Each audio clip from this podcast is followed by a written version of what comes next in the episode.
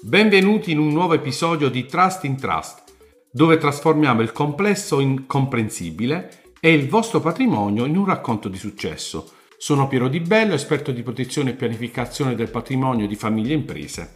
Come state?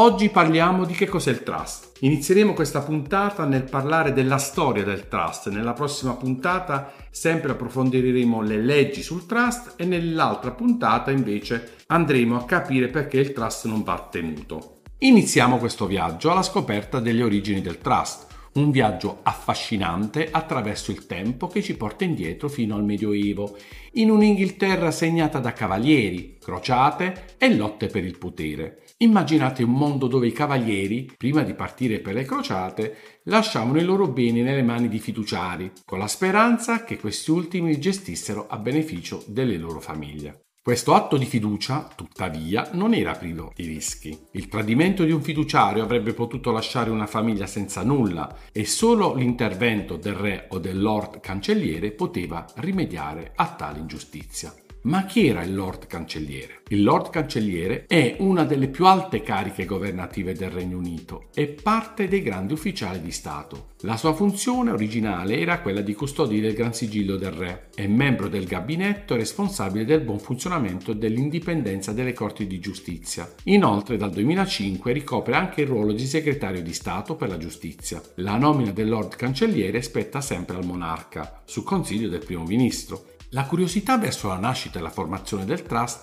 non ha mai smesso di alimentare i dibattiti accesi tra gli esperti, soprattutto nel contesto della dottrina inglese, dove il trust è considerato come un unico prodotto ineguagliabile del diritto inglese, mentre la narrazione comune inizia con una nota di mistero, quella che io più condivido, riconoscendo che le radici del trust potrebbero affondare anche nel suolo romano mediato dal diritto canonico. Sì, avete sentito bene, nel trust c'è il DNA del diritto dell'antica Roma e della Chiesa romana. Dovete sapere che la formazione dei cancellieri, quelli che io chiamo i primi grandi architetti del trust, avveniva nella Chiesa e portavano nel loro bagaglio culturale gli insegnamenti del diritto romano e del diritto canonico, fertilizzando il terreno su cui sarebbe cresciuto l'albero immenso e secolare del trust. La storia del trust, quindi, si snoda attraverso secoli ed evoluzioni giuridiche, un racconto affascinante di come idee e concetti possono viaggiare attraverso il tempo e lo spazio, adattandosi a contesti diversi ma conservando un filo di continuità che lega insieme l'antica Roma, la Chiesa cattolica e l'Inghilterra medievale in un tessuto ricco di sfumature e di significati profondi. Queste pratiche erano nate per soddisfare le necessità di proteggere i propri beni a favore della famiglia, quando per lunghi periodi c'era l'assenza del capofamiglia, quindi gettando le basi su quello che oggi noi conosciamo come il moderno trust. L'espansione coloniale britannica ha esteso l'uso del trust ben oltre i confini dell'Inghilterra, adattandolo alle esigenze delle nuove terre e influenzando altri sistemi giuridici ai confini del mondo. Questo ha portato alla creazione di trust in contesti sociali diversi, in terre lontane e bisogni differenti, ognuno con le sue specificità, ma tutti legati dalla stessa essenza, la fiducia e la protezione dei beni per un beneficiario designato. Una delle storie più emblematiche legate al trust è quella dei cavalieri e delle crociate. Immaginate un cavaliere che prima di partire per la Terra Santa